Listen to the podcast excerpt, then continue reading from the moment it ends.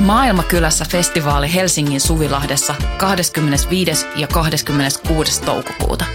Luvassa mieletön kattaus musaa, rohkeita keskusteluja, 50 katuruokakeittiötä, järjestöjä ja toimintaa oikeudenmukaisen maailman puolesta.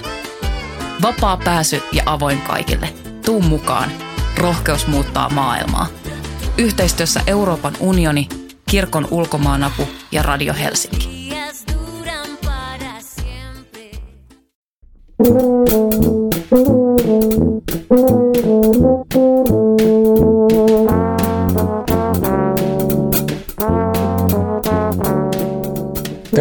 Teatteripolitiikkaa podcastin pariin. Minä olen Voimalehden kustantaja ja toimittaja Tuomas Rantanen. Tänään vieraana täällä Voiman toimituksen studiossa on teatteriohjaaja Mikko Roja, jonka ohjauksesta tällä hetkellä nähtävissä ovat KOM-teatterille tehty Nukkekoti ja eri kaupungin teattereiden yhteistuotantona tehty Ei kertonut katuvansa. Tervetuloa Mikko.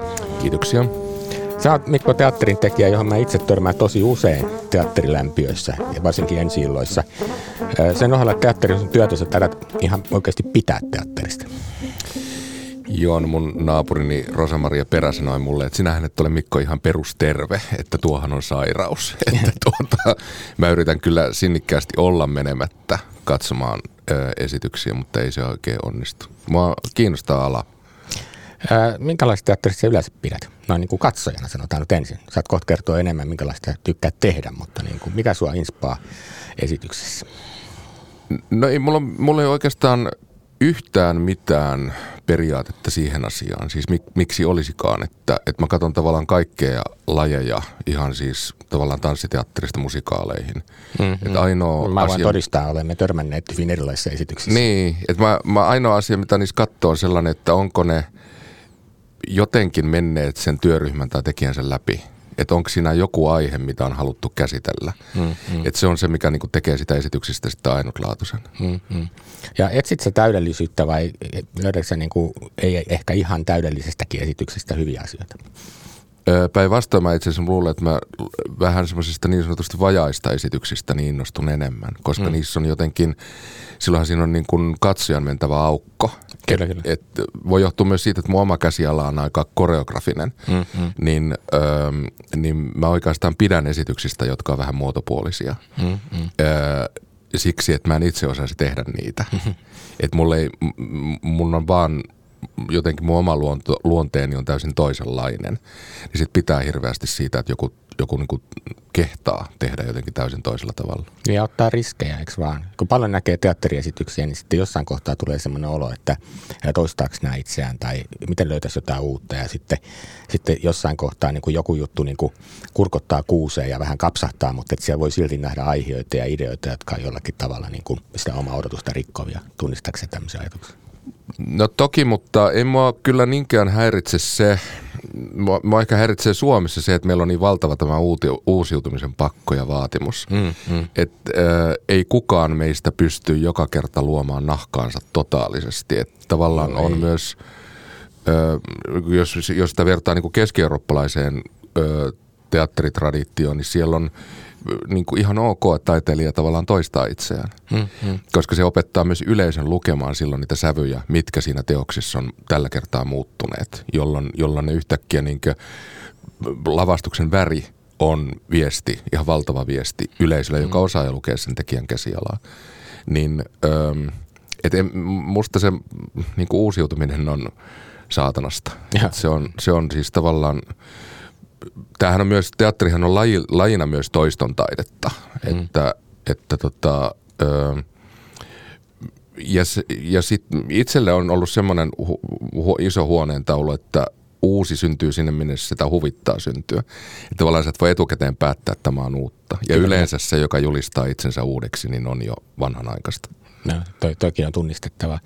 Mutta se on totta, mä tunnistan myös, kun näkee niin kuin työnsä puolesta aika paljon esityksiä ja sitten alkaa oppia niin kuin joidenkin ihmisten käsialaan ja tämmöiset tuntemukset, ei pelkästään ohjaajien, vaan, vaan niin kuin jopa dramaturgien tai näyttelijöiden, että sillä tavalla alkaa tunnistaa, että millä tavalla niin kuin oman identiteettinsä päälle rakentaa taas uusia teoksia ja se on niin kuin jännittävää. Mm-hmm.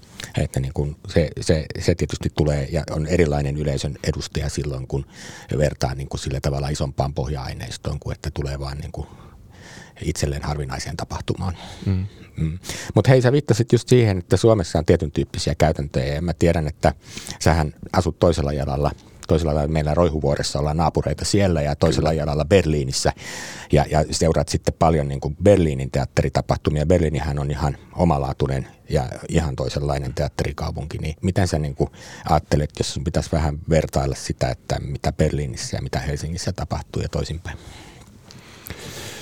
No mehän tietenkin mennään täältä Berliiniin aina fanittamaan, että me luullaan, että se kaikki hyvä on siellä. Loppujen lopuksi Berliinihän saattaa olla niin, että se on todella hyvää mm, tullausasema erilaisille uusille ilmiöille ja myös vanhoille ilmiöille. Eli se niin kuin, ö, ottaa mielellään sisäänsä kaiken maailman taidesuuntia ja laittaa niihin leiman, mm, mm, että se on käynyt tälle. Sitten siitä tulee yhtäkkiä niin kuin kauhean berliiniläistä, vaikka todellisuudessa se voi olla, että se niin sanottu tuotekehittely on tapahtunut jossakin muualla. Eli se ei ole ihan koko totuus tavallaan siitä siitä sen kaupungin ilmapiiristä, mutta onhan se totta kai, koska se on niin runsas – niin sinne mahtuu kaikenlaista. Ja ennen kaikkea se, mikä siinä on niin kuin ratkaisevaa on, että sinne mahtuu hirveän erilaista. Ja mm-hmm. että, öö, että siellä niin kuin hirveän erilaiset sukupolvet, erilaiset sukupuolet, öö, erilaiset teatterikäsitykset mahtuvat kaikki mm. niin kuin yhteiseen kokemukseen. Ja sitten sä voit tavallaan valita, että mihin suuntaan sä haluat lähteä menemään. Mm. Onhan tämä kehitys tapahtumassa myös Suomessa mutta se on totta kai vielä niin kuin mittakaavalta pienempää. Mm-hmm. Ja tosiaan tarjonta on niin iso, että niin kuin kaikesta tyylilajeista löytyy sitten taas eri variaatioita ja näin päin pois. Mä en tiedä, jos pitää verrata vaikka Helsinkiä sitten muuhun Suomeen. Siinäkin on oma eronsa ja sä oot tehnyt paljon näiden, näiden kaupunginteattereiden kanssa eri puolilla Suomea juttuja, niin onhan siinä nyt varmaan ihan ensemblen suhteen, mutta myöskin yleisön suhteen erilaisia niin odotuksia. Ö, on ja ei ole. Siis, ö, että tämähän on myöskin se niin näköharha, mikä tavallaan pääkaupunkiseudulta tulee, että ikään kuin siellä muualla Suomessa olisi vain tietynlaista. Ei ole. Hmm. Siellä on ihan... No, tämä on tärkeä viesti. Niin, siis siellä on ihan samaa paikallisuutta kuin meilläkin täällä on. Että he hmm. rakentavat niin sitä omaa identiteettiään ja sitä ympäristöä ja kaupunkiidentiteettiä niin kuin omastaan käsin. Hmm. Että se on musta näköharha siis ajatella, että ikään kuin olisi olemassa joku laatu tai joku oikea kuhina – jossa sitten, sitten siis tavallaan johon muu Suomi ei osallistuisi. On myös huomattava sellainen asia, että ainakin aikaisemmin ö, muu Suomi on muodostanut hirveän vahvan verkoston. Hmm, hmm. Eli tavallaan kun sitä identiteettiä on ehkä rakennettu sitten niin, että me ei olla Helsinki, vaan me ollaan jotakin muuta, niin, niin teatterijohtajat aikaisemmin kävivät paljon katsomassa toistensa talojen esityksiä, niin kuin pitämässä sillä lailla niin kuin verkostoa yllä. Sen mä huomaan, että se politiikka on vähän niin kuin kuollut ja mä oon siitä vähän huolissani. Mutta et, et kyllähän niin kuin, ei Suomi ole vain yksi maa. Että mm. tämähän on pitkä, pitkä ja iso maa, että meillä on hirveän monenlaista niin kuin, tekemisen mm. mahdollisuutta. Mutta sä oot tehnyt just näitä tämmöisiä kiertueteatterihommeleita, niin kuin mikä nyt on, tämä ei kertonut katuvansa, johon mennään niin kuin esityksenä vähän ajan päästä vähän tarkemminkin.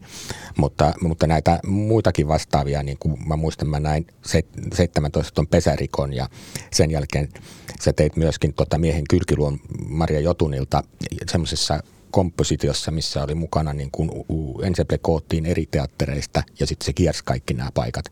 Haluatko kertoa siitä konseptista jotain, koska mun mielestä se oli vähän tuoretta ja jännittävää niin kuin teatterin tekemisen tapa. No se perusajatus siinä on ollut ihan puhtaasti yhteistyö, että saattaa teattereita, jotka kun meillä on hirveän poikkeuksellinen tämä teatteriverkosto, että meillä on kaupunkiteatterirakenne hirveän monessa pitäjässä, hmm. niin ö, ei ollut musta mitään järkeä siinä, että jokainen niistä tekee sen ka- kaiken itse, vaan, hmm. vaan että, että ruvettaisiin niinku yhdistämään toimintoja. Niin se on liittynyt tähän ajatukseen. Ja ö, myös siihen, että jos sä teet jonkun... Ö, väitteen maailmasta tai kysymyksen maailmaa, mitä esityksen aina jollain tavalla pitäisi olla, niin mm. että sillä on mahdollisuus niin kuin ulottua mahdollisimman moneen katsojan ulottuville. Siis tietyllä lailla tämmöinen sama periaate kuin jollain yleisradiolla on. Mm-hmm. Ö, mutta se olennainen asia on myös ollut se, että se olisi ydintoimintoa osana niiden teattereiden ohjelmista rakennetta. Ja tavallaan tämäkin sana, mitä käytit, että se on kiertuen, niin on tavallaan eri asia – koska silloin on olemassa niin kuin ikään kuin teatteri, joka kiertää. Kyllä, kyllä. Et se ajatus on nimenomaan ollut se, että mä oon näiden kaikkien yhteinen teos. Joo, toi tärkeä erottelu. Mutta mut siinä on just jotain sellaista myöskin, että silloin nämä teatterijohtajat näkee myös niin kuin muitakin kuin omaa henkilökuntaansa tekemässä. Eli syntyy tämmöinen, niin kuin, miten sanoisi, ammatillinen, ää, ammatillinen niin kuin, mm, yhteisöllisyys.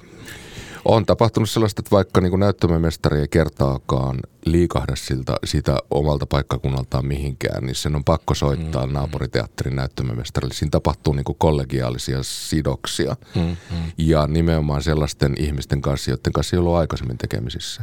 Joo, ja mulle tuli, mä en tiedä onko tämä totta sanoa, onko mun vaikutelma, mutta silloin sitä pesarikkoa olin katsomassa Riihimäellä ja sitten tuota, siinä oli nämä vanhat rouvat näyttelijät Eila Halonen ja Taina Reponen, jotka oli mun mielestä aivan mahtavia.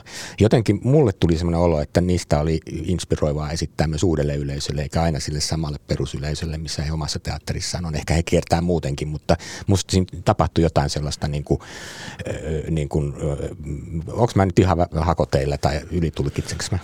Ei päinvastoin, mä luulen, että siis, no, kaikki, jotka ovat olleet pitkään omissa taloissaan, niin tietävät sen, että se yleisö on aina sama ja he ovat aina samoja. Ja mm. sitten tavallaan niin kuin se blokki, mihin näyttelijä joutuu, niin on usein sama. Mm. Niin toihan tekee myös sen, että sitten kun sit otetaan tavallaan sit perusansamblesta otetaan yksi pois, niin se jättää myös sen jäljelle jäävän ansamblen niin kuin vähän uuteen asentoon. Kyllä, kyllä. Eli että siinä niin kuin kaikki joutuu ihan vähän miettimään, että miten tämä nyt niin kuin tehdäänkään. Ja sitten tietenkin se tekee myös sellaisen, että jos mä oon tähti Tampereella, niin mun on mm. tehtävä se rooli niin, että se pelittää myös muualla Suomessa. Kyllä, kyllä. Eli tavallaan niin kun, että kun se yleisö on aina uusi, mm, niin, mm. niin se tekee tietenkin semmoisen, että – että tietyllä lailla näyttelijäkin joutuu palaamaan takaisin semmoisen niin ammatin peruskysymyksen äärelle, että miten minä henkilökohtaisesti niin kommunikoin yleisön kanssa silloinkin, kun se on mulle vieras. Mm-hmm. Ymmärrän, ymmärrän. Mutta hei, mennään nyt näihin sun esityksiin, jotka on tällä hetkellä nimenomaan nähtävissä. Ja toinen niistä on Komteatterissa Nukke koti, aika pitkä klassikko, Henrik Ibsenin vuoden 1879 näytelmä, jossa porvarillisen avioliiton kulissit murtuvat ja alistettu aviovaimo Noora havahtuu suhteen kestämättömään epätasa-arvoisuuteen. Klassikko, jossa yleensä nuorehkot naisnäyttelijät pääsevät osoittamaan niin kuin todellisen näyttelijäkykynsä, koska sinne joutuu heijastamaan aika laajan tunneskaalan. Ja nyt tämä versio, mikä Komin on tehty sun johdolla sovittamana ja ohjaamana, niin, niin se on muuten aika uskollinen siihen alkutekstiin, mutta ää, tapahtuma avioliitto on siirretty 2000-luvun avun Pohjanmaalle ja siinä on kahden miehen välisestä suhteesta kysymys. Mutta muuten mennään aika Ibsenin pohjalla. Haluaisitko kertoa, miksi just sä halusit valita Ibsenin tämän ikään kuin tekstin pohjaksi ja mitä sä muut mietit tuota sovitusta tehdessä? Se varmaan lähti siitä, kun, kun et mietti, että mitä kautta nukkekoti olisi mahdollinen. Ja sitten niin kuin, niin kuin jollain tavalla siinä se kysymys, että mä en saa tästä kiinni, hmm. tästä naisen epätasa-arvosta, tai tämä ei ole mulle henkilökohtainen niin juuri siitä mahdottomuudesta, että mitä kautta se ei ole mahdollinen, niin tätä kautta se oli mulle mahdollinen. Ja. Että se yhtäkkiä niin kuin, että, että tavallaan niin kuin, ei niin, että parisuhteessa ikinä niin kuin rahan suhde siihen rakkauteen ja niihin, niihin tunteisiin, mitkä siinä parisuhteessa on, niin, olisi niin kuin, ei olisi yleispätevää, mutta, mutta tätä kautta niin kuin, mulle siitä tuli yle, yleispätevä. Että se, mä luulen, että joku tällainen oli se ensimmäinen mielikuva siitä. Mm-hmm. Että tavallaan niin kuin klassikkoissahan olennaista on sellainen, että, että mikä niissä on samaa kuin meidän ajassamme, mutta ennen kaikkea se, että mikä niissä on erilaista. Ja tämä asia oli jotenkin erilainen. Kyllä. Niin se oli mulle sitten itse asiassa se avain siihen, siihen, että tätä kautta se onkin niin kuin tätä aikaa. Ja psykologisesti sehän kyllä pitää paikkansa siis missä tahansa suhteissa, että, mm. että raha ja ihmissuhteet on niin kuin ristiriitainen ja vaikea asia. Ja tasavertaisen parisuhteen niin kuin probleema on niin kuin jotenkin käytännössä ratkaistava tai sitten se ei ratkea. Ja mun mielestä niin kuin ton metatekstin on katsojana oli jotenkin tärkeä osoittaa, että niin kuin – että tuota, se tasavertaisuus koskee niin kuin kaikkia sitoutuneita parisuhteita, ei vain heteronormatiivisia pareja tai sillä lailla määriteltyjä pareja. Että niin kuin se alkuteksti itsessään, se niiden ihmisten välinen suhde, niin se pelautuu tosi hyvin tuossa. Joo, siis niin, varmaan se pohja-ajatus oli silloin, kun sitä, siitä puhuttiin, niin oli juuri semmoinen, että, että että nyt meillä on tasavertainen avioliittolaki, mutta se toteutuu vasta sitten, kun me tasavertaisesti voidaan myös erota. Mm. Eli, eli tavallaan, niin kuin, että sitten kun se rakkaus loppuu tai mm. Mm. kun se taloudellinen tilanne jollain tavalla niin kuin muuttuu, niin, niin äh, joo, niin, tai että, että ylipäänsä ihmistä on vaikea ymmärtää toisia, varsinkin jos niiden roolit siinä suhteessa on erilaiset. Niin kuin tässäkin on alkuperäinen tilanne juuri se, että toinen suhteen osapuolista on ammattiorientoitunut ja varakas ihminen ja toinen taas on aika taloudellisesti riippuvainen siitä toisesta ja kuitenkin takana on tämä tarina, että se alisettumassa asemassa on niin kuin tehnyt itse uhrauksia voidakseen sitten auttaa tätä mm. varakkaampaa osapuolta mm. ja mm, sitten nämä uhraukset ei millään lailla niin kuin tunnu vaikuttavan sitten suhdetta tasapuolistavaan tasapuolistavalla tavalla ja kun tämä niin kuin epäoikeudenmukaisuus siinä hahmottuu. Tämän, tämän tyyppisessä niin kuin maastossa niin mun mielestä niin kuin ikiaikaisesti kaikenlaisissa sitoutuneissa parisuhteissa joudutaan käymään erilaisia balansseja. Joo. Ja, Joo. ja sen takia se mun mielestä puhuttelee aika lailla. Mutta sano, minkä takia se piti sijoittaa Pohjanmaalle 2000-luvun alkuun? No se lähti varmaan sellaisesta ratkaisusta, kun niin Aleksi Holkko – äh, halusi sitten Aleksi Holkon tähän Aaronin rooliin. Niin, äh, Aleksi Noora eli Aaron. Noora eli Aaron. Niin äh, hänhän on Seinäjöltä kotoisin, jossa mä oon taas ollut pitkään teatterijohtaja, tai pitkään, mutta olin siis aikoinaan äh, teatterijohtajana. Niin mä jollain tavalla osaan sen äh, murteen, mm. että se jätti mut, muhun silloin – niin kuin sen poljennon. Ja mm. sitten tietenkin, kun mä oon tehnyt niin paljon Orvokki Aution tekstiä ja sitten myös kirjoittanut aikaisemminkin Pohjanmaata, niin se tuntui luontevalta ratkaisulta. Niin. Plus, että se on sitten tietenkin semmoisen niin kuin sydän-Suomen tai tämmöisen mm. niin kuin isänmaallisen Suomen metafora, mutta mutta ei se, siitäkin joku sanoi, niin kuin, että, että se tuntuu niin kuin kritiikiltä sitä Pohjanmaata kohtaan. Että ei se ole kritiikki sitä kohtaa, se on vain olosuhde, mikä siinä on. Mm, mm. Ja sehän ei ole tarkka, se ei ole niin kuin täsmällisesti mm. mikään kaupunki. Se voi olla Vaasa, se voi olla Seinäjoki, se voi olla Lappo, se voi olla mikä vaan. Mm. Mutta Öö, mutta siis Ibsen hän on kotoisin, oli kotoisin pikkukaupungista, että hän tavallaan tietää sen, mitä mm. olisi olla pankinjohtaja mm. jossakin mm. Seinäjoen kaltaisessa kaupungissa. Mä ajattelin, että siinä oli vähän semmoinen vihje, että me ei niin kuin helsinkiläisyleisenä niin kuin erehdyttäisi ajattelemaan tätä pelkästään niin kuin Helsingin näkökulmasta, että me joudutaan ajattelemaan sitä vähän niin kuin yliajallispaikallisesti kuitenkin, että vaikka se tulee niin kuin meidän niin kuin elämismaailman piiriin, että me ollaan suurin osa teatterissa olijoista on ollut teatterissa jo 2000-luvulla tai siinä alussa, ei mm kaikki toki onhan siellä nuorempiakin, mutta kuitenkin niin, ne, se on sillä lailla niin kuin meidän aikaa. Mutta se ei silti ole niinku just se semmoinen helsinkiläinen todellisuus ja siinä on niinku oma järkensä tuon viestin kannalta. Mut. Joo, ta, kyllä siis, ja sitten kyllähän se niinku tietenkin, että kun tässä on tavallaan tämä homotulkinta, niin, niin ky, kyllä se täytyy olla yleispätevää sitä samaa niinku rakkautta se on Pohjanmaallakin. Että se mm. on niinku, ei se ole vaan niinku kyllä, kyllä. metropolien oikeus olla jotenkin niinku no, ta- tasavertaisesti vapautunut, vaan siis, että se on niinku liitottu liittoja kaikkialla. Kyllä, kyllä. Juuri, juurikin näin.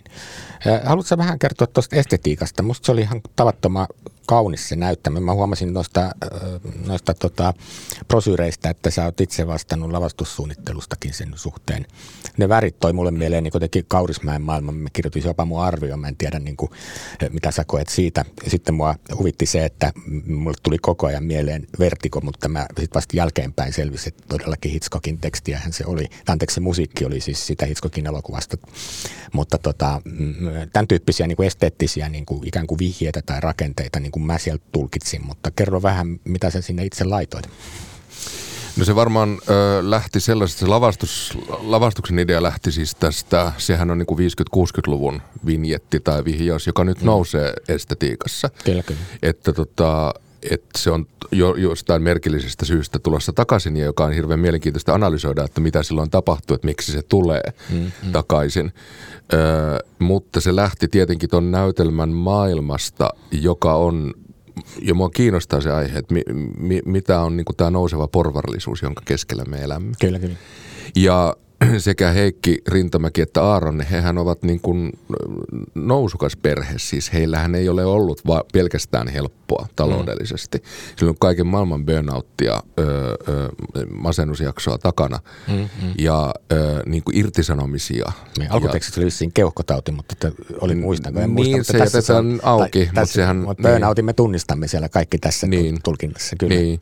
Ja siinä on nimenomaan siis suora viittaus kyllä loppuun palaamiseen. Ja siis siitä, että, että tota, se on hyvin niin kuin vihjaava, että, mm. että siinä on yhden kerran annetaan lääke.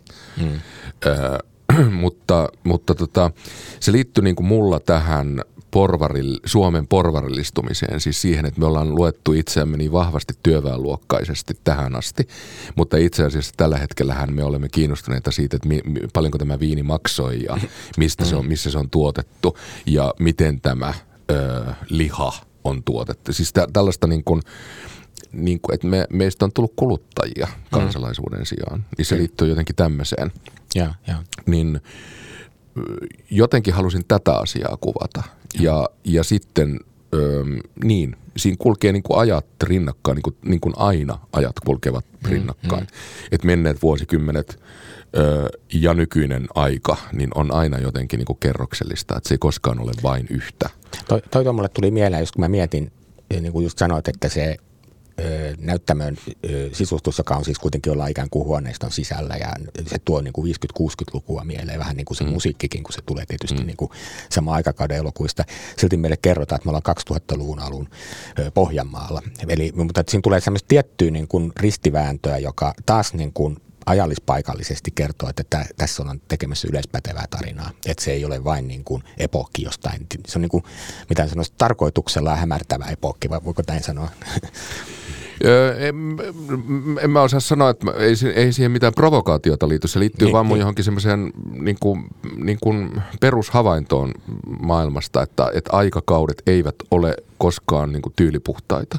Mm. Ja se liittyy mun ihan ensimmäisiin töihin, kun yritettiin tehdä 70-lukua, niin sitten mm. pukusuunnittelija teki sen sillä niin kuin kasaperiaatteella, että, että hirveästi hallittiin kasaa ja Annukka Pykäläinen teki silloin siihen puvut, niin, niin äh, sitten mä kysyin, että onko tämä nyt ylipuhdas 70-luku, niin se sanoi, että ei, että siinä on loppujen lopuksi kaksi 70-luvun vaatetta, että kaikki muu oli, niin silloin niin kuin yksi 40-luvun, kaksi 50-luvulta, 60-luvulta ja sitten tuli hirveästi niin kuin ihan nykyaikaa. Mutta se loppujen lopuksi mielikuva siitä oli 70-luku, että miten se rakentui. Silloin mä oivallisin, että ihan turha yrittää olla täysin tyylipuhdas. Eli että, ja se liittyy semmoiseen omaan kokemukseen mökiltä, kun, ö, niin kuin lapsuudesta, että kun isovanhemmat toivat sinne mökille tietenkin vaatteita, joita ei enää kaupungissa kehtaa käyttää, jotka olivat niin kuin todella menneiltä vuosikymmeniltä, niin se oli aina semmoisen niin kuin collection of Kyllä, kyllä. Ö, ö, tota, että tavallaan niin kuin menneiden aikojen muotinäytös. Niin se oli musta siis hirveän, mä luulen, että se on jättänyt jonkun semmoisen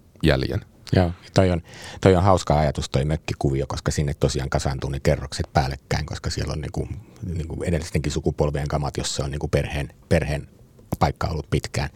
Ja, ja, ja totta kai me eletään semmoisessa maailmassa, missä niin kuin vanha ei poistu koskaan, vaan sen päälle rakentuu uutta ja ne pursuttaa ja tursuttaa sieltä välistä mm-hmm. kaikki. Kyllä, mm-hmm. kyllä. Mutta hirveän tarkka toi mun mielestä se, ja mietitty, niin kuin sä itsekin sanoit, että sun tyyli on tämmöinen – tämmöinen hyvin tarkasti koreografioitu. Silloin viittasit varmaan jotenkin niin kuin näyttelijöiden rytmiikkaa ja tämän tyyppisiä asioita, mutta kyllä mun mielestä niin kuin myöskin kaikki tämä esillepano, että mitä elementtejä siellä on, niin saattaa olla aika tämmöinen mitä suunnittelu orientoitunut esitysten rakentamisessa. Joo, tai se varmaan se lähtee semmoisesta, että mä oon ruvennut niin kiinnostamaan yhä vähempi. Siis että se on, että, että, että tavallaan niin kuin se, mikä, mikä teatterissa on ratkaisevaa, niin on jotenkin ilma, joka jää siihen väliin mm, mm. ja hiljaisuudet, jotka jäävät niin kuin, niin kuin puhutun väliin. Et, että, että se on mulle niin, kuin, niin, se on yhdessä jaettua aikaa, yhdessä jaettua niin kuin olemista. Mm, mm. Niin öö, joo, en, mutta en mä koskaan osannut tehdä mitenkään hirveän öö, runsaan kautta, että mä luulen, että oma estetiikka menee kauhean jotenkin sillä niin että, että käyttää sitä – että näyttämö, mä käytän näyttämöä jotenkin semmoisen niin kuin, niin kuin, niin kuin sen asian löytämisen, että mistä aineksista tämä asia rakentuu. Mm. Eikä niin, että mä haluaisin tehdä jotakin niin kuin valtavaa renesanssi mm. ö, runsautta, mikä, mitä sitten monet saattaa niin kuin luulla mun persoonana olevan, mutta mä todellisuudessa onkin – niin, kuin, niin, mä en ole mikään, mä kerran sanoin yhdelle näyttele, että niin siis loppujen lopuksi mähän on pikemminkin pyhäkouluopettaja kuin mikään mm. siis festivaali. niin, ja mulla on kyllä mielikuva, mä en ole tietenkään nähnyt sun esityksiä ihan äärettömän paljon, mutta ne mitä on nähnyt, niin mun mielestä ne on niin aika tarkoituksellisen kompakteja ja niin kuin ne elementit on niin jotenkin niin kuin handussa, kun niitä tekee. Että, sanotaan vaikka esimerkkinä, että just se, minkä mainitsin aikaisemmin, se pesärikkoista pidin kovasti niin, niin esimerkiksi siihen, miten lavastus oli ratkaistu että siinä oli niin kuin koko mökin niin kuin ranka. Mm-hmm. Ja sitten jollain lailla, kun ajateltiin, että Pohjanmaalla, missä kaikki jotenkin niin kuin siellä pelkää, että niin kuin mitä naapurit ajattelee ja muuta. Ja mm-hmm. sitten kuitenkin niin kuin sen seinän läpi näkyy, me nähdään. Ja me nähdään jopa niin kuin kulisseihin, missä ne niin kuin venää vuoroa ne näyttelijät. Että meillä on niin kuin, jotenkin niin kuin, se on niin kuin läpivalaisu, ja, ja niin kuin, joka on, resonoi siis sen ajatuksen kanssa, että sen lavalla ollaan niin kuin, niin kuin tuota. Tämä on ihan puht, yksinkertainen, veri, tosi yksinkertainen jämpti niin kuin symbolipeli. Ja nyt jos mä vertaan tätä samaa asian tässä näytelmässä hirveän paljon, ne tyypit menee piiloon. Joo. Että niin kuin se Joo. tapahtuu kohtauksessa, ne menee eri, vielä eri paikkoja, että vaikka niin kuin parisuhteessa niin kummallakin niin kuin omat makkarit, ne niin kuin vaan häipyy sinne taakse ja hirveän paljon asioita tapahtuu ikään kuin meidän ulkopuolella. Joo. Ja, ja, ja mun mielestä tämä on niin kuin sellainen konseptuaalinen niin kuin ajatus tässä toteutuksessa. Onko mä nyt ihan välillä jäljellä, mutta että, kun mä vähän haluaisin verrata näitä kahta, että niissä on päinvastainen ratkaisu, mutta kumpikin on hyvin kompakti ratkaisu, jolla niin kuin viestitään asioita, jotka sitten katsoja ymmärtää tai ei ymmärrä. Tämä on itse asiassa hirveän hyvä analyysi, että kiitos tästä. Nythän mä voin Sano, että tätä juuri tarkoitin. no joo, enpä tiedä. Mutta, mutta, niin kuin, äh, mutta yritin sanoa tällä esimerkkinä siitä, että mä koen, että sä oot niin aika mietit näitä ratkaisuja tämmöisenä. Niin kuin yksinkertaisella ratkaisulla on symbolisia merkityksiä. Joo, tämän, siihen varmaan niin kuin vahingossa sit rakentuu ne symbolista. Mä mietin se varmaan niin kuin toiminnan kautta, jonkun semmoisen perusolosuhteen kautta. Että ainoa, minkä mä oon pystynyt noista, kun toi lavastaminen nousee mulla, että mua kiinnostaa se kauheasti, niin, mm. Ö, niin että mä oon hahmottanut sellaisen asian niin kuin itsestäni, että mulle hyvin usein tila on välitila, siis tämmöinen tuulikaappi. Mm. Eli niin kuin tila, josta mennään läpi, mm. mutta joka ei itsessään ole mitään. Että vaikka nyt esimerkiksi nukkekodissa se on ö, olohuone, niin mm. silti siinä on tavallaan ratkaisevaa se, että mikä sen niin kuin olohuoneen ulkopuolinen maisema Joo, on. ne marssii niin kuin tosiaan niin kuin piilonäyttämöltä toiselle ja Joo. kohtaa sitten siinä niin kuin edessä. Joo. Ja sitä marssimista hän tuossa ei kertonut katuvansa, on niin kuin melkein päämuoto, kun ollaan koko ajan on the road ja kävellään edestakaisin siinä lavalla. Että siinä mielessä kyllä, mennään siihen myöhemmin vielä. Kyllä, kyllä. Mutta mä voisin vielä tuosta nukkekodista kysyä siis sen, että sehän siinä, kyllä se koko näytelmä oikeastaan kantaa sen Aaronin tai Nooran, Nooran tai Aaronin hahmon kohdalla, niin mun mielestä toi Aleksi Holkko siinä tekee varsin hienon suorituksen, että niin kuin se, jos ei onnistuisi siinä, niin silloin se näytelmältä niin kuin tavallaan helposti romahtaisi tavallaan kanto, mutta niin kuin nähdään ei tässä tapahdu, koska se on niin hyvä se Aleksi siinä, mutta haluatko sanoa jotenkin siitä näyttelijäsuorituksesta tai ylipäänsä siitä, miten sä tätä Ensemblen kanssa oot miettinyt? No mä on, en mä osaa sanoa muuta kuin tietenkin, että Aleksihan on aivan fantastinen ja mahtava, mm. mutta mä oon hänen puolestaan tietenkin hirveän iloinen.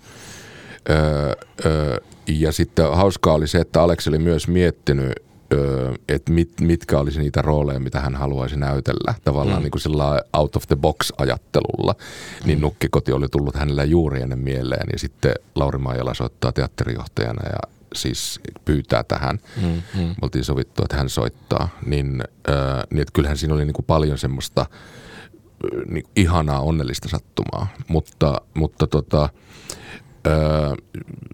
sen verran voi sanoa tästä siis ohi tämän, että mä oon ollut kauhean iloinen siitä myös, että sellaiset varsinkin naisohjaajat, vanhemmat naisohjaajat on nyt käynyt katsomassa ja muistelleet omia versioitaan. Ja, ja. Niin siinä on musta ollut niinku hienoa sellainen, että tajuta, että nyt me asetumme, asetumme niinku osaksi tätä nukkekotien jatkumoa. Että se loppujen lopuksi on niinku ihan sama asia. Että vaikka se sukupuoli vaihtuu, niin se niin kun, että he tämän version myötä niin kuin tajuavat tavallaan sen, että ai niin, tämä on mahdollista myös näin päin. Ja me, mulle taas on ollut niin kuin hienoa katsoa sitä heidän aikaansa ja miksi mm. he ovat sen aikanaan niin kuin tehneet. Mutta siis tossa, että en mä, mä en osaa sanoa tota, kun tämä oli kuitenkin, niin kuin tämän lähtökohta oli ensembletyö, niin mä en mm. osaa sanoa sitä niin kuin puhtaasti yhden näyttelijän kautta. Että mulle on ollut niin kuin tärkeää tässä työskennellä – niin kuin koko tämän porukan kanssa. Joo, ei, oli... ei, ei muissakaan vika ollut. Siis mä Aleksi vaan korostin sen takia, kun toi koko teksti ja dramaturgia on niin vahvasti siinä, tuota, siinä Noora Aaron hahmon ympärillä, että kyllä, kyllä. Joo, siinä on siis, siinähän on niin kuin spiraalin rakenne, joka että sehän on siis niin kuin, ja tämä on se syy, miksi Saksassa noi Ibsenit esitetään aina ilman väliaikaa, koska niiden rytmi on mm, mm. hyvin usein syöksyvä. Ja, ja tämä oli se syy, miksi me valettiin – Vertikon musiikki ja sitten Bernard Herman, ja. Ja, joka oli siis äh, Hitchcockin hovisäveltäjä, joka on itse asiassa kiinnostava säveltäjä siksi Jani Rapon kanssa, joka teki tähän äh, äänisuunnittelun, kuunneltiin hänen tuotantoa läpi ja etsittiin vähän taustoja, niin siis hän ei koskaan ollut edes Oscar-ehdokkaana. Et siis ja, loistava säveltäjä, joka on säveltänyt kaikki Citizen Kaneit, Scorsesen elokuvat, siis ja. tavallaan koko sen klassisen Hollywoodin, ja. joka me tunnetaan. Mutta siksi tähän tuli tämä tämmöinen paitsi tämä kauhun elementti, että siinä on niinku thrillerin rakennetta, niin myös ennen kaikkea tämä spiraalin. Se on jännittävää muuten, kun miettii, että kun mä en ollut ihan varma, että niinku, onko se oikeasti siitä vertikosta, mutta se, mä niin kuin olin tunnistavina ja tarkistin jälkeenpäin, mutta niin se, se kriipeys, semmoinen, meillä niin kuin tavallaan tämmöiset kulttuuriset meemit tai tietynlaiset opitut niin kuin, jutut elää, vaikka niitä ei tunnistaisi. Että jollain lailla se luo sen tunnelman sinne ja, ja tota, ää, tässä tapauksessa tietysti niin kuin ammattikatsojana yrittää niin kuin huomata asioita enemmän kuin jos katsoisi ihan vilpittömästi vaan. Vilpitön on tässä hauska käsite. Mutta niin kuin sille, jollain lailla niin kuin, se on jännittävää, miten juuri tämän tyyppisillä elementeillä pystyy rakentamaan sitä kokonaisuutta. Joo, ja sitten joo, kyllä. Siinä täytyy sanoa kyllä se, että siinä on muutama siis lainaus myös psykosta ja jotakin, mä muistan, no, onko tämä kol- ei sitä.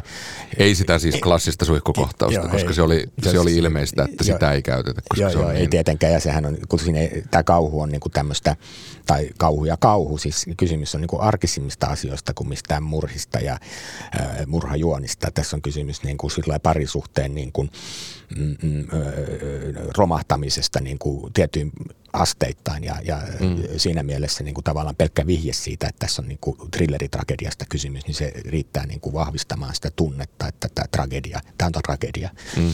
Mm. Kun siinä oli kuitenkin paljon komediallisiakin elementtejä, jotka liittyy siihen ihmisten keskinäiseen kommunikaatioon ja muuhun sen mm. sellaisen. Kyllä, mm. kyllä.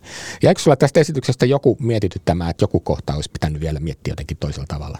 En tiedä, haluatko se sanoa, mutta mua kiinnostaa aina se, kun puhut tuosta epätäydellisyydestä. Ei mua varsinaisesti, koska tämä oli kyllä niin kuin, tämä oli niin kuin, mä, mä koin, että tämä on tullut niin kuin näyttelijöistä ulos ja siitä työryhmästä ulos, että kaikki se mitä haettiin, mm. niin tavallaan niin kuin tuli valmiiksi. Että mm. äh, mulla joskus on jäänyt sillä, että mä oon jäänyt niin kuin, että se aihe on jäänyt kismittämään tai siinä on ollut jotain, joka ei niin kuin ikään kuin tule val, valmiiksi tai loppuun saakka viedyksi, niin, niin äh, tässä ei kyllä ollut sellaista. No, kyllä se musta, musta tuntui tosi valmilta, että niin kun, ja niin kuin sanottu, muakaan ei häiritse se, että kaikki ole ihan niin kuin viimeisen päälle, mutta kyllä se niin kuin mun mielestä loksahteli kohdalleen kyllä. Ja. Joo, ja sitten siinä oli semmoinen, mä olin niin kuin, mitä mä sanoisin, että mä olin niin kuin varautunut semmoiseen isompaan äh, analyy- analyysiin siis, että kun komteatterissa on tehty paljon ryhmäkeskeisesti, niin, niin, ähm, niin mä jotenkin niin kuin mä luulen, että hekin saattavat nauttia siitä, että tässä mentiin niin kuin työ edellä. En tiedä, tämä mm. pitäisi mm. kysyä sitten heiltä, mutta että että kyllä me niin kuin koko ajan vaan tehtiin sitä teosta, että se työ opetti meitä. Mm. Ja, ja se on mulla itselläni ollut kauhean tärkeä periaate, että mä oon semmoinen jalkojen päällä ajattelija. Että, mm. että mulle tämä Hannu Salaman siinä näkijä, missä tekijä on niin kuin ainoa mahdollinen tapa. Mm. Että mä en osaa tavallaan niin kuin pöydän ääressä päättää että, mm. että näin tämä menee vaan. Vaan mun täytyy sitten niin kuin heti testata mm, mm. sitä asiaa, että, että onko se totta vai eikö ole. Kyllä, kyllä. Vähän erilainen projekti saattoi olla sitten tämä Ei kertonut katuvansa, jonka mä kävin katsoa viime viikolla Lahden kaupungin teatterissa. Sehän kiertää siis muuallakin. Niin kuin aikaisemmin tuossa puhuttiin, että tämä on just tämän tyyppinen produktio, joka on niin kuin näiden mm. teattereiden yhteishanke. Se on sovitus Tommi Kinnusen samannimisestä menestyskirjasta ja siinä joukko saksalaisten mukana Norjan päätyneitä naisia, suomalaisia naisia palaa Lapin sodan jälkeen kävellen takaisin Suomeen ja joutuu käytännössä kohtaamaan sen historiallisen muutoksen ja kaikki ne ennakkoluulot ja syyllisyydet, jotka liittyy tietysti naisrooliin, mutta liittyy myös nimenomaan jotenkin siihen suomalaisten vaikeaseen tilanteeseen, että ensin oltiin aseveliä ja sitten ei oltukaan. Ja jos on mm. tekemisissä nyt sitten niiden saksalaisten kanssa, joiden kanssa just on käyty sotaan, niin se ei ole niin kuin, se on jotenkin niin kuin niiden naisten häpeää eikä kenenkään muu. Tämä on niin kuin tavallaan ehkä jonkinlainen runko tässä asiassa. Ja nämä on just niitä sota-ajan taustajuttuja, joita sietääkin käsitellä tänä aikana, mutta miten sä itse päädyit tämän tekstin ääreen miksi sä keksit, että tästä just täytyy tehdä tämä, tämä, tämä projekti? Tämä on hirveän poikkeuksellinen ö, reitti, miten tämä mulle meni, koska mä oon, mä oon, aina kun mulle tarjotaan jotain valmista teosta, niin mä pääsääntöisesti kieltäydyn. Ja mm. siis, että mä toivon aina, että teatterijohtajat soittavat ja varaavat multa ajan ja sitten heille saa ehdottaa, että voisiko se olla tämä ja voisiko se olla tämä. Koska mä haluan vahingon elementin siihen mukaan ja nimenomaan myös vahingon itselleni. Mm. Mutta tavallaan tässä pääsi tapahtumaan vahinko sitä kautta, että mä olin lukenut, lukemassa tätä kirjaa ja samalla kun mä luin sitä, mä ajattelin, että no tässä on nyt jotain, mikä mua kiinnostaa, että mm. tämä haluan ehkä tehdä. Tulee tieto, että se on jo oikeudetta myyty Helsingin kaupunginteatterille Susanna Airaksisen versiona ja sitten Selma Vilhonen tekee tästä elokuvaa. Niin mä olin nostin kädet pystyyn ja sanoin, että tämä oli tässä, mm, mm. koska mä en yleensä lähde siis samoihin sotiin. Niin, sitten soittaa Kouvolan teatterin johtaja Tiina Luhtaniemi ja pyytää mua lukemaan tämän kirjan ja tarjoaa siitä kakkosversiota siis Kouvolaan. Ja mä sanoin, että no mähän tunnen tämän oikein hyvin, mietin hetken ja sanon, että mä en tule tekemään tätä Kouvolaan – mutta jos sä haluat tämän, niin tästä saadaan loistava yhteistyöteos. Mm, mm. Niin, ja Tiina taas mietti sitten hetken ja sanoi, että selvä. Ja, ja, ja nyt tämä hyödytti Kouvolaa ja sitten kaikkia muita teattereita. Niin tämä oli se tavallaan tarina tai tausta siihen, miksi, miten tämä nyt tällä kertaa meni. Joo, kyllä. Mä oon ollut huomioon, että tämmöisiin jopa naisnäkökulmaan, mutta myös niin kuin sukupuolirooleihin yleensä kohdistuvat yhteisölliset paineet on semmoinen niin kuin aihe, joka kiinnostaa sua. Onko mä väärillä jäljellä?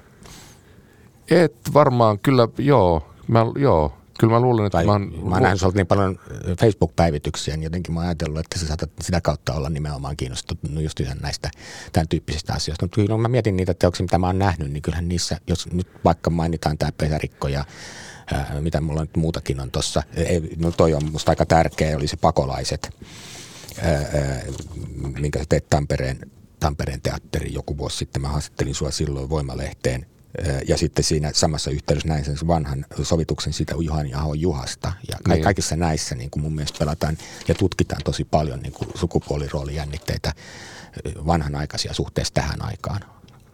Tunnistatko tai miten sä ajattelet? Varmaan tunnistan, että se on ratkaiseva ero siis just Juhassa ja pakolaisissa oli se, että niissä se, se fokus menee nimenomaan vanhenevien miesten kautta. Ja mm. sitten siis tavallaan semmoisen niin murtuvan patriarkaatin kautta. Kyllä, kyllä. Ja sitten äh, sit taas niin kuin Pesärikossa Jotunin töissä ja tässä se näkökulma on nimenomaan naisten Joo, että, toi on selvä ero kyllä. kyllä. Joo, että Mut, se, että kuka sen kertoo, niin mm. on se rat, ratkaiseva. Mm. Mutta sitten kyllä... Se jännite on molemmissa eri puolilta katsottuna kuitenkin. On, on ja sitten se on, siis se on, jännite on milloin mitäkin. Siis se on välillä heteroseksuaalista jännitettä ei sitten aina myöskään ole sitä. Että se kyllä, voi olla niin kuin, ö, niitä voidaan lukea myös hirveän toisella lailla, niin kuin, mm. niin kuin kaikkea muutakin voidaan lukea. Että. Mä tykkäsin sit pakolaisista. Siinä oli se yksi kohtaus, kun pakko kertoa, vaikka se nyt näihin sun tämän päivän töihin, mutta siinä se kohta, missä se pakkonaitettu tuota, tytär niin kun, ja se kuvataan tanssin keinoin. Riikka Puumalainen tanssii siis tavallaan sen ahdistuksen tyhjässä tuvassa ja kiertää sitä tuhoa ja samalla sitten Pekko Käppi soittaa jonkun hyvin hypnoottisen niin kuin tota, biisin mm. ja sitten se tanssi, mikä siinä on, niin mun mm. vieläkin tulee kylmät väreet, kun mä muistan sen. Ja, sit, ja siinä se jännit, että vaikka se kerrotaan niiden patriarkka-ukkojen kautta, mm. niin sen, sen naisen niin kuin tavallaan subjektius on siinä siinä niin kuin tuota, tunteessa, minkä se Riikka onnistuu siinä näyttämällä jollakin mun mielestä niin kuin häikäisevällä tavalla niin kuin kiteyttämään. Et, et, et, et, kyllä se tarinassa on mun mielestä niin kuin muitakin, su- tai että se ei ole pelkkä niin kuin se miesten näkökulma, vai onko mä, mitä se koen? Niin, silloin ehkä sellainen, kun Riikan kanssa meillä on pitkä yhteistyö, niin, niin öö, niin jotenkin mä luulen, että se tuli jostain sellaista, kun se on niin kuin hämäläisyyden kuvaus ja se mykkyyden kuvaus ja se ja. puhumattomuuden kuvaus, niin sitten, että että jos ei kerran käytetä tätä puhuttua kieltä, niin käytetään sitten tanssin kieltä. Siis että tavallaan, että siellä sitten voi, että ihminen voi puhua niin monella lailla ja monella eri niin kuin kielellä. Kyllä, kyllä. Ja siinähän heillä oli sitten taas yhteys niin kuin, niin kuin Pekon kanssa, siis se musiikin kautta. Mm, siis että, että tota, Joo. Ja se tasapainotti sitä, niin kuin, koska se kertomus, niin kuin se sanoi, että oli niiden niin kuin miesten rakenteen kautta, niin se niin kuin tavallaan niin kuin toisen, toisen puolen näkyviin niin kuin intohimoon ja tämmöisen niin kuin tunteen, joka tulee siitä hommasta. Siinä oli muuten tosi mieletön näyttämällinen ratkaisu, kun mä ihmettelin, mitä rojuu siellä lentää, kun se niin oikein heilutti. Ja piti oikein käydä tauolla kysymässä järjestäjiltä, niin se oli jotain korkkia, vai mitä te olitte duunassa? Niin, siis jopa oli, eikö sille voinut siis oikeata multaa tuoda, niin se on jotain, muistaakseni oli jotain korkkirouhetta. Korkkirouhetta, mitä se, ja kun periaatteessa ei siinä, kun se on niin kuin tuvan pihalla, niin ei siinä niin multaakaan ole, mutta kun se oli niin kuin metaforaa. Joo. Se oli tosi Joo. vahva. Joo. No niin, sulkeet kiinni, mutta mulla oli pakko muistella sitä, koska se ihanaa, on ihanaa, erittäinkin, ihanaa. erittäinkin koskettava kohta. Mutta jos me ollaan taas tässä, ja vielä siinä ei kertonut katuvansa esityksessä, niin, niin, niin tota, siinähän tosiaan se rytmiikka ja koko kuvio liittyy siihen, että on niin kuin koko ajan kävelmässä ja matkalla. Että se on niin kuin on the road biisi. Joo, siis se, sehän oli mielenkiintoista siis, että, että niin kun, äm, tämä, että se oli nimenomaan yhteistyön rakenne, niin aiheutti sen, että lavastuksen lähtökohta äm, täytyy ratkaista niin, että sen täytyy toimia kaikissa tiloissa. Ja, ja tiedettiin myöskin, että silloin siis niin tämä pyöränäyttämö mahdollisuus, jolla tuommoinen käveleminen on helpoin ja toteuttaa, niin. niin on poissuljettu. Että miten se ratkaistaan? Että kun sen näytelmän – tai sen tarinan ytimessä on se 600 kilometriä, minkä ne naiset kävelee sieltä Pohjois-Norjasta niin, niin mm. niin takaisin Pohjois-Suomeen. Niin, ähm, niin tämä oli niinku se, se matkan teko, joka sitten ei pysähdy, siis mm. joka vain jatkuu kaiken tämän jälkeen, niin kotiinpaluun jälkeen, niin oli oli se ratkaiseva asia, joka täytyy jollain tavalla ratkaista. Ja sitten mä oon kauhean, loppujen lopuksi kauhean iloinen, että jouduttiin ratkaisemaan se niin sanotusti niin kuin köyhän teatterin keinoin. Joo, joo. Mä kans kiinnitin tuohon huomiota ja riisuttuhan se on, ää, ää, ja, ja, mutta että se on todella perusteltu noista lähtökohdista. Ja sitten siinä oli jälleen nämä Moe Mustafan visuaalit, jotka sitten tuo siihen sitä semmoista niin kuin ikään kuin liikkuvan maiseman – kuvaa, eli videokuvaa, joka heijastetaan siinä niiden kävelevien ihmisten taakse. Ja mä oon Mustafan näitä tämän tyyppisiä niin kuin videoita sä oot käyttänyt tosi paljon. Kyllä joo, mon kanssa tehtiin siis just pakolaisissa ja sitten, sitten tässä, siinä on myös Moun äänimaisema. Ja oli siinä, tota, siinä pesärikossakin, siinähän oli kanssa joo, niin kuin tuvan takana näkyi, niin kuin, mä niin kuin mies, että oli välillä sitä todellista maisemaa, välillä sielun maisemaa. Mutta niin kuin. Joo, kyllä, kyllä. Mm. Siis mä oon mielellään käyttänyt ö, videota niin kuin osan, tavallaan osana lavastusta, että mä en, en ö, mitä mä sanoisin, siis sen täytyy olla niin kuin balanssissa kaikke, kaikkien muiden elementtien kanssa, että sen täytyy tavallaan niin kuin, ö, niin, olla siinä jotenkin siinä niin kuin kokonaisuudessa mukana. Joo, kyllä. Ja tähän jatkaa sitten tosiaan, paitsi ne marssii siellä niin kuin lavalla, niin tämä koko esitys marssii sitten niin kuin näihin muihin kaupunkeihin. Mä tässä yritin luntata samaan aikaan, että mitä täällä on niin kuin. Ja se oli Kouvolassa alun perin ja sitten se on menossa Turkuun. Siellä on ollut 29 toi Enska ja kaupunginteatterissa oli tosiaan 28.9. ja keväällä se sai ensi Tampereen teatterissa ja sitten Seinäjoen kaupungin teatterissa ja vielä Hämeenlinnan kaupungin teatterissa tai Joo. Hämeenlinnan teatterissa, jos tarkkoja ollaan. Että kyllähän tuossa riittää kiertuetta, tai ehdit jo korjata, että ei se ole kiertue, vaan niiden kaikkien yhteistuotanto, mutta, niin. mutta siitä huolimatta. Niin, niin, tota. niin kuusi teatteria. Mm. Onko, tuleeko, nyt on jo useammassa paikassa ollut, onko ne samasta esityksestä, niin onko ollut alueellisia eroja niin kuin palautteessa? Ei ehkä palautteessa, mutta yl- yleisöissä kyllä on. En usko, että välttämättä nyt Kinnusen kohdalla niinkään, koska se tarina on niin, öö, miten mä sanoisin, siis sillä lailla monipolvinen, että siitä, siitä mm. öö, kukin yleisö saa löytää sen, mitä he haluavat löytää. Mutta, mutta, mutta havain, siis sen havainnon mä tein toki esimerkiksi Orvokkiaution ja Jotunin kohdalla, että, että me ei todellakaan olla niin kuin – yksi ja yhtenäinen maa. Mm. Et, että siis Länsi, lä, Länsi-Suomi tunnistaa Orvokkiaution sarkasmin ja hu, mustan huumorin. Itä-Suomessa se on puhtaasti tragedia. Ja sitten taas ehkä, ehkä taas päinvastoin, että Jotuni rimmaa Itä-Suomeen paremmin ja sitten taas Länsi-Suomessa sitä pidetään vain keski-eurooppalaisena kirjailijana, mikä, mikä hän onkin. Mutta siis, että se, siis, et, et se luenta muuttuu niin kuin paikkakunnittain. Mm. Ja öö, niin, se on ollut musta siis mielenkiintoista seurata sitä.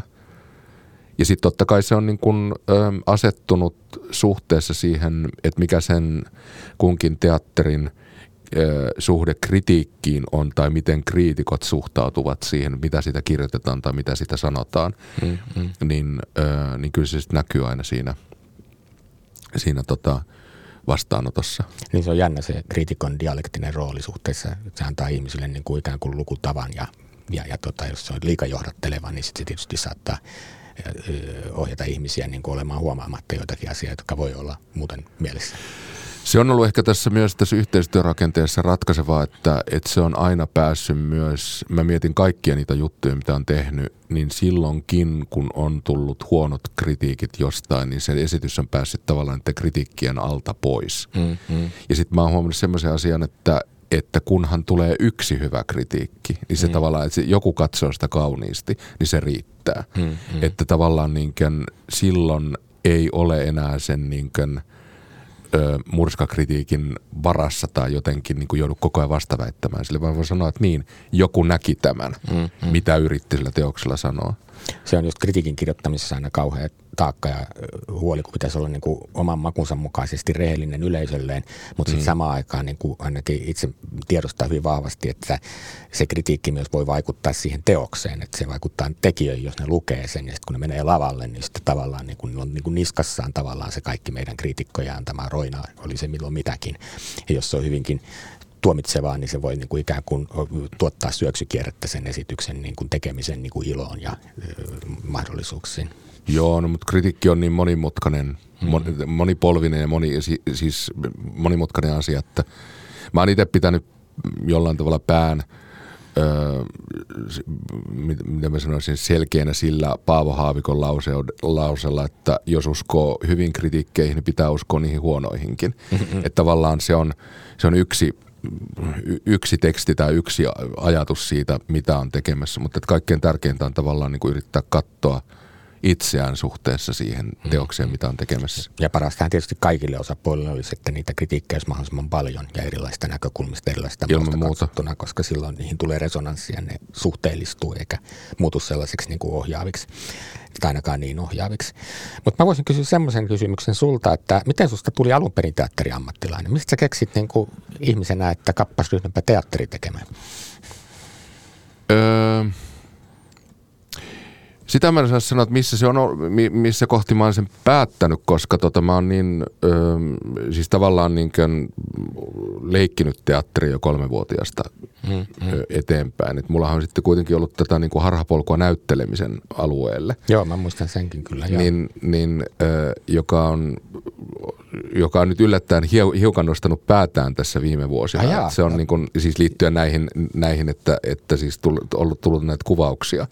Mm. Niin, ähm, ja se on musta hirvittävän kivaa puuhaa nykyään, kun mä oon siitä jollain tavalla niin vapaa, mm, niin, mm. niin mä rakastan sitä kuvauksissa olemista. Ja, missä sä oot tällä hetkellä kuvauksissa? En mä ole missään nyt tällä hetkellä, ja. mutta mulla on ollut yllättävän paljon siis tullut pyyntöjä, että mm. voinko mä tulla tekemään jotain pieniä rooleja. Mä oon siitä ihan tavattoman iloinen. Ja aina menen heti, jos vaan on mahdollista. No niin, joo. Et saa soittaa. hyvä, mutta, hyvä. mutta tota, ähm, Joo, siis en mä... Mutta muistaakseni kohdan sitten, e, e, että niin kuin sillä ei, e, vaikka ohjaajana, jos ajatellaan, kun se on kuitenkin kai tällä hetkellä se on niin kuin pääilmaisun välineesi tai muotokorjaa, jos olen väärässä, mutta, mutta koska sä niin kuin ohjaajana huomasit, että tämä homma toimii, että, niin kuin, että hei, että mähän pystyn oikeasti ilmaisemaan itseäni tässä? Mulla se liittyi siihen, että mä olin, pääsin siis Nätylle Tampereelle ja olin siinä niin kuin vuoden siinä näyttelijäkoulutuksessa. Mietin koko ajan, että miksi tämä ei toimi. Että tämä on se, mihin mä oon halunnut koko ajan, hmm. mutta mä en toteudu tässä. Ja se liittyy mulla siihen jotenkin, että, että, että, että että mä haluan mieluummin niin kuin laittaa näyttämölle asioita, joita katsotaan sen sijaan, että mä katsotaan suoraan itse niin äh, mä luulen, että tämä oli se niin kuin ratkaiseva kokemus. Mm, mm. Että mua kiinnosti se niin kuin mutkan kautta tai monimutkaisemmin se asia kuin sen suoraan katseen kautta. Mm. Mutta koska osaatko paikallistaa sen teoksen tai sen projektin, missä sä oot ollut mukana, missä sä niinku todella niinku huomaat, että tämä on sun juttu, että nyt, nyt, nyt tämä niinku osuu lankulle? No se, siis se mun ratkaiseva iso ö, ja tärkein ohjaus on sellainen, jota kukaan ei enää muista, niin on ollut, joka on itse asiassa vapaateatterin ö, syntyhetki, niin on Pirkkosaisen maailmanlaidalla, jonka mm. mä ohjasin silloiseen Kehä kolmosen, eli nykyisen Teatteri Vantaan tilaan. Ja, ö, ja se oli niin kuin laman ö, keskipisteessä. Mä olin, oltiin, siis, ja minä olin silloin valmistunut elokuvataiteen laitokselta. Ja tota, ohjaa käsikirjoittajaksi, mutta mä menin niin voimakkaasti teatteria kohti, niin ö, siinä mulla oli sellainen olo, että nyt mä sain ensimmäistä kertaa sellaisen ö, niin kuin totaalisen onnistumisen kokemuksen, että mä osaan tämän homman. Ja, ja. ja ö, sitä edeltäsi ö, Anna Veijalaiselle ohjattu, koko teatterille ohjattu, silloin koko teatterin alkuaikoina, niin ei muista merkkiä Gudrun Enslinille, joka tuli niin kuin Annan ö, toiveesta. Mutta, mutta tämä oli mulle semmoinen niin kuin ensimmäinen ö, ö, iso onnistumisen kokemus. Että, että nyt Se tästä on mennään. hauska kuulla. Mä usein kysyn teikäläisiltä, eli teiltä taiteen tekijöiltä just tämän onnistumisen, niin kuin se mikä tulee mieleen. Ja sitten huomaa, kun silmät alkaa tuikkia, kun tulee se muistikuva siitä tunteesta, että tämä homma tosiaan niin kuin lähti, lähti jotenkin niin kuin menee oikeaan kohtaan. Se on, se on hauskaa, harmillista, että en tuota on nähnyt. Enkä ole nähnyt sitä Gudrun Ensling-hommaakaan. Se, siitä Annan kanssa puhuttiin täällä kyllä silloin, kun hän oli vieraana, mutta, tota, mutta se multa jäi väliin, mutta kaikkea ei ehdi. Mä luulen, että se, se juuri se ensimmäisen onnistumisen kokemus on se, joka on niin kuin aina näkymättömissä oleva ja sitten se on ollut tekijälle itselleen kaikkein tärkein. Mm, Et, mm. Onhan sitä joku kapinen tallenne olemassa jossain pölyttymässä, mutta täytyisi katsoa se nyt, että miltä se tuntuu. Ja se varmaan aika latteeltakin sen takia, koska eihän se video muistuttaa sille, joka on kokenut sen paikan päällä, mutta siitä puuttuu se taika, se semmoinen läsnäolo on ja tämmöinen, kyllä niin kuin näkee ratkaisut sieltä ja kaikki tämän tyyppiset asiat, mutta se läsnäolo on niin kuin magia, että me yhdessä ollaan tässä tilassa tutkimassa, mitä tapahtuu ja kokemassa se, niin, niin sitähän ei tietenkään siihen tallenteeseen saa. Ei, mutta sitten saa ehkä sen muistaa sen, että mitä on ajatellut tai kokenut. Että siis tavallaan, niin kuin, että kyllä sä voit niin kuin, sillä lailla larpata sitä vanhaa mm. kokemusta. Mutta nämä kaikki esitykset, mitkä tässä on mainittu, niin niissä on aika vahva tämmöinen yhteiskunnallinenkin, yhteiskunnallisen lukemisen mahdollisuus, sanotaanko nyt näin, mikä ensimmäinen lamasta ja sitten tästä terrorismista ja sitten pakolaisuudesta Suomen sisällä ja sitten myöskin naisen asemasta Pohjanmaalla ja mitä kaikkea näitä on. Ja sitten tämä tietysti, tietysti tämä viimeinen viimeinen tämä kertonut katuvansa, joka kertoo sitten juuri sitä sodan jälkeisen Suomen niin kuin yhteiskunnallis kulttuuris-poliittisesta murroksesta naisten näkökulmasta. Koetko olevasi jollain lailla yhteiskunnallinen taiteentekijä? Ö, ei varmaan ole mahdollista tehdä taidetta ilman, että siinä on joku yhteiskunnallinen ö, aspekti mukana. Ja sitten, mutta koska näin on, niin mm, musta on tärkeää yrittää löytää se, että mit, niin kuin joku henkilökohtainen säie siihen teokseen, jota on tekemässä, koska sit siitä tulee mm. poliittista tai yhteiskunnallista. Et tietyllä lailla mitä henkilökohtaisempi se on, niin sitä vahvemmin se resonoi myöskin Mm. Yhteiskunnan kanssa. Kysymyshän on vaan siitä, että mitä kautta ruvetaan niin kuin katsomaan tai lukemaan asioita. Mm. Että et halutaanko se nähdä, niin kuin lyödäänkö siihen joku poliittisen teatterin leima. Öm, öm, ehkä se on, sen voi sanoa siis, että kun katsoo nyt niin kuin, ö, uusien sukupolvien ö, tekemää poliittista teatteria, niin siinä mielessä joo, saatan kuulla sellaisen sukupolveen, joka haluaa tehdä sen poliittisen teatterin jollain tavalla kerroksellisemmin. Siis niin kuin, että siinä kulkee niin kuin, paitsi se yhteiskunnallinen konteksti, niin myöskin se psykologinen taso. Mm, mm. Että et se ei ole vain yhtä tai se ei ole vain niin kuin, väite jostain, vaan siinä on niin kuin, myös kysymys perässä. Kuinka paljon tuohon vaikuttaa siis se, että jotenkin kantaottavuus meni vähän överiksi jossain vaiheessa ja sen jälkeen tuli niin kuin poliittista teatteria kohtaan tekijä, tekijäpiireissäkin jonkinlaista allergiaa, niin kuin mä sen sanon. Ja nyt se allergia alkaa vähän väistyä, jonkun verran kantauttavuuttakin saattaa löytyä, mutta, mutta niin kuin, jos mä nyt oikein ymmärsin, niin sä et halua mitenkään erityisesti pitää itse asiassa kantaa ottavana teatterin tekijänä. Niin, koska niitä kantoja on niin monia. Mm. Siis, että mi- minkä kannan tässä nyt sitten ottaakin. Siis sehän siinä on se ongelma, että pikemminkin se on... Öö, joo, mä, tä, sillä laillahan sitä on niinku tullut ja päässyt setämiesikään, että alkaa olla niinku, niinku vanhempaa sukupolvea, että tota, että et jotenkin aikaan uudelleen taas kuumaa. Mm.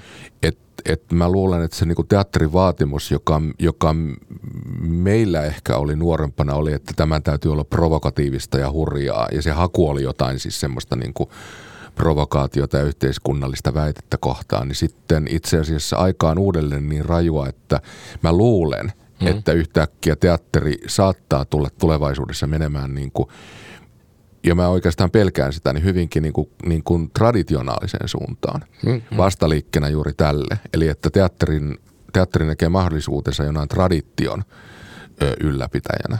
Ja traditiohan on viestikapula, sehän on siis viestiä sukupolvelta toiselle, että se ei koskaan ole niin kuin, että yhtä ja yhtenäistä traditiota ei ole. Mm. Että ei sekään nyt ihan huono tehtävä ole, mutta, mutta niin, se on mielenkiintoista aina, että miten teatteri niin kuin reflektoi aikaansa. Että onko se siinä niin kuin Allonharilla mukana vai, vai tekeekö se vastaliikettä. Öö, välineenä se on musta niin kuin kiinnostava juuri siksi, että se ei ole koskaan ihan suoraan – se on niin kuin aina mediaa jäljessä. Siis se, se ei ole koskaan ihan se eturintaman äänitorvi, koska se on, se, se, se on niin kuin, niin kuin, niin kuin välineenä hidas, että sen asian täytyy olla olemassa ennen kuin siitä saadaan esitys. Mm, mm. Että vaikka se käsittelisi jotain täysin tuntematonta ja uutta asiaa, niin silti se on niin kuin, ö, ö, koska se laji on niin fyysinen, niin mm. se jotenkin niin kuin Öm, niin, tämä on nyt kumpulevaa puhetta, mutta mua kiinnostaa teatterissa se hitaus. Ja. Se, että se ei ole niin kuin nopeaa, siis se ei niin kuin reagoi niin kuin välittömästi. Mm. Ja eikö teatterissa liittyen taiteenlajun luonteeseen ole siis se, että, että kun se tapahtuu siinä yhdessä hetkessä ja tilassa, niin silloin jollain lailla se yhteiskunnallisuus hiipii sinne, oli se tekijöiden tarkoitus tai ei. Eli sanokaamme näin, että päivän uutiset milloin missäkin maailman kolkassa vääryksiä ja kauheuksia tapahtuu, niin jos esityksessä on mitään sellaista, joka on tulkittavissa siihen liittyen, niin, niin, niin se tulee sinne mukaan, vaikka sitä ei ole sinne kirjoitettu. Sitten tulee aikalaistaidetta, koska se on, mm. teatteri on aina niin kuin lihallisuuden taidetta, se on kehojen mm. kanssa tekemisissä. Se tekee sen, että me ollaan niin kuin samassa tilassa, niin siitä tulee väkisin niin kuin maailma, jota elämme ja aika, jota elämme, tulee läsnä olevaksi. Mm. Et siinä mielessä niin kuin mikä tahansa – aihe, mitä siellä käsittelee, niin on, sen, se, se tulee fyysiseksi. Mm. Niin siksi se on niin kuin, niin, mitä tahansa rupeaa niin kuin jollain tavalla niin kuin temaattisesti käsittelemään, jollain tavalla sit se, sitten se t- tulee läsnä olevaksi siinä esityksessä. Mm. Millä lailla sä haluaisit vaikuttaa sun yleisöön? Haluatko vaikuttaa yleisöön? Jotakin tunteita ainakin pyrit herättämään, eikö vaan? Joo, mä, mä, tota, mä tietenkin öö, multa koskaan kukaan mitään naurupätkää tilaa, mutta hmm. mähän yritän aina niitä epätoivoisesti niin kuin tehdä aina välillä jotain Vähän komedia. väliujuttaa, jos ei muuta. Niin, niin jotain, mutta kun niihinkin tulee aina joku semmoinen analyysi Suomesta. ne on ne ehkä, ehkä komediat on sitten ne, mitä on ohjannut, niin niissä niin kuin näkyy voimakkaimmin se joku yhteiskunnallinen väite, hmm. että nämä henkilöt ovat hmm. niin kuin ta- kotoisin tästä tällaisesta hmm. taustasta. Mutta tota, Öö, niin mä yritän ujuttaa sua jotenkin niin kuin sanomaan, että niin kuin, miten, millä lailla sä manifestoit tai jotain, mutta mä ajattelin, minkälaista niin kuin vaikuttamista sä haluat vaikka niin kuin ihan tunnetasolla tai älyllisen stimulaation tasolla tai jotenkin niin kuin näin.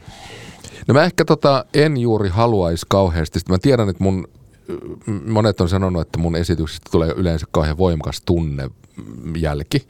Mm. Mutta se ei ole loppujen lopuksi se asia, mitä mä tavoittelen, vaan mä ehkä tavoittelen jotain semmoista muistamista. Mm, mm. Että, tota, että se aiheuttaisi jotain tunnistamista ja muistamista. Niinkön, öö, ja tunne on musta niin helppo asia, mm. mutta se on myös vähän niin kuin vaarallinen asia. Mm. Et, siinä. Öö, se on tullut varmaan semmoisesta asiasta, missä mä teen havainnut, että Saksassa öö, äänisuunnittelua käytetään hirveän niukasti, koska ääni menee niin suoraan tunteisiin. Ja jos sä seuraat vain tunnettasi, niin se voi tulla aiheuttaneeksi hirvittäviä kansanmurhia mm, mm. huomaamattasi. Mm. Vain ja ainoastaan siksi, että sä tulet niin kuin kuuntelemaan sydäntäsi. Ja tämä on musta niin kuin vaarallista tavallaan niin kuin suomalaisessa kulttuurissa, että meillä koskaan tehty tätä, öö, öö, että me, me, me niin oikein kehotetaan seuraamaan sydäntämme – Mm. Ja ei se nyt ihan huono oppi ole joissakin asioissa, mutta se voi olla myös poliittisesti todella vaarallista, jos sitä kuunnellaan liikaa. Että kyllä siinä on mm. välillä niin kuin... Niin ja politiikassa toivoisin, että olisi myös sitä älliä, ei pelkästään sitä niin kuin Joo. tunnetta. Joo. Tunnistan tämän puolipolitikkona tai siis toisella roolilla niin poliitikkona, niin kyllä, kyllä. Nä, näin, näin se menee. Mutta mä voisin kysyä vielä tässä jo loppuun lähestyessä, että mitä sä toivot, että yleisö saa mukaansa sieltä nuk- nukkekodista esimerkiksi? Toista esitystä. Sitten, mitä ne niin kuin punkee sinne dogibagiin ja sitten kun on illalla sohvalla ja kelailee, että mitä tuli nähdys, niin mitä sä toivot, että se jälki, jälkimaku tai jälkitunne saattaisi olla?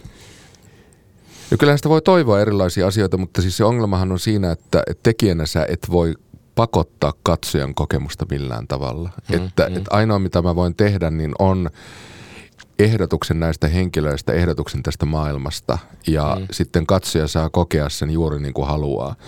Et muutenhan siinä ollaan niin kuin, jos mä pyrkisin siihen, että mä kontrolloin jollain tavalla sitä niin kuin katsojan kokemusmaailmaa, vaikka totta kai onhan se sanottava tietenkin sitä kyllä siis niin kuin, onhan se työkalu – Hmm. Mutta jos olisi semmoinen lopullinen prinsiippi, niin sehän olisi aika vaarallinen. Kyllä. Mutta täytyy sanoa, mä otin tämmöisen sitaatin, kun mä haastattelin sua joskus Voimalehteen 2019, niin mä luen tämän ihan lyhyt.